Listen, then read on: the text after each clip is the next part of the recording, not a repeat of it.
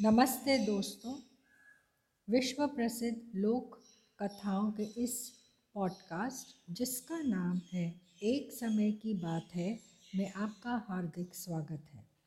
चलिए शुरू करते हैं एक कहानी, जो कि शेख चिली जी की है, और कहानी का नाम है शेख जी तार घर में।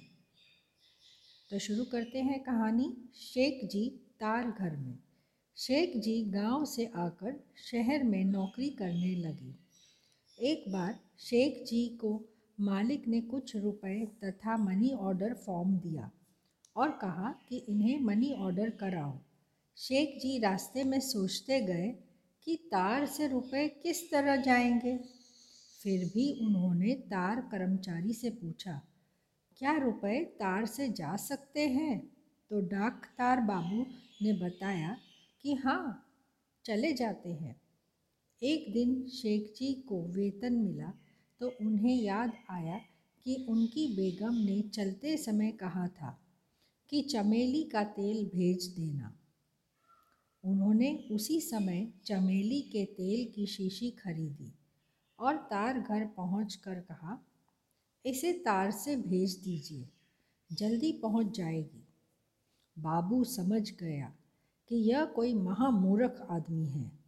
उसने उनसे तेल की शीशी लेकर रख ली और शेख जी वहाँ से चले आए। कुछ समय बाद घर से चिट्ठी आई कि तेल की शीशी अभी तक नहीं आई। क्या कारण है? शेख जी तार घर पहुँचे और बाबू से बोले, क्यों जी? जल्दी के कारण तो मैंने शीशी तार से भेजी थी और वह अब तक नहीं पहुँची। बाबू ने उत्तर दिया, बात यह है कि जब तुम्हारी शीशी तार से जा रही थी, तब किसी ने उधर से एक डंडा तार से भेज दिया था। तुम्हारी शीशी उसके साथ टकरा कर टूट गई। अब तुम ही बताओ, मैं क्या कर सकता हूँ?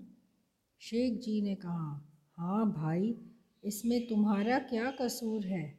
यदि मुझे वह डंडे वाला मिल जाए तो मैं उसका सर फोड़ दूँ। यह कहते हुए शेख जी वहाँ से चले आए। तो दोस्तों, मैं आशा करती हूँ कि आपको शेख चिली जी की ये कहानी पसंद आई होगी। जल्द ही मिलेंगे एक नई कहानी के साथ। Happy listening.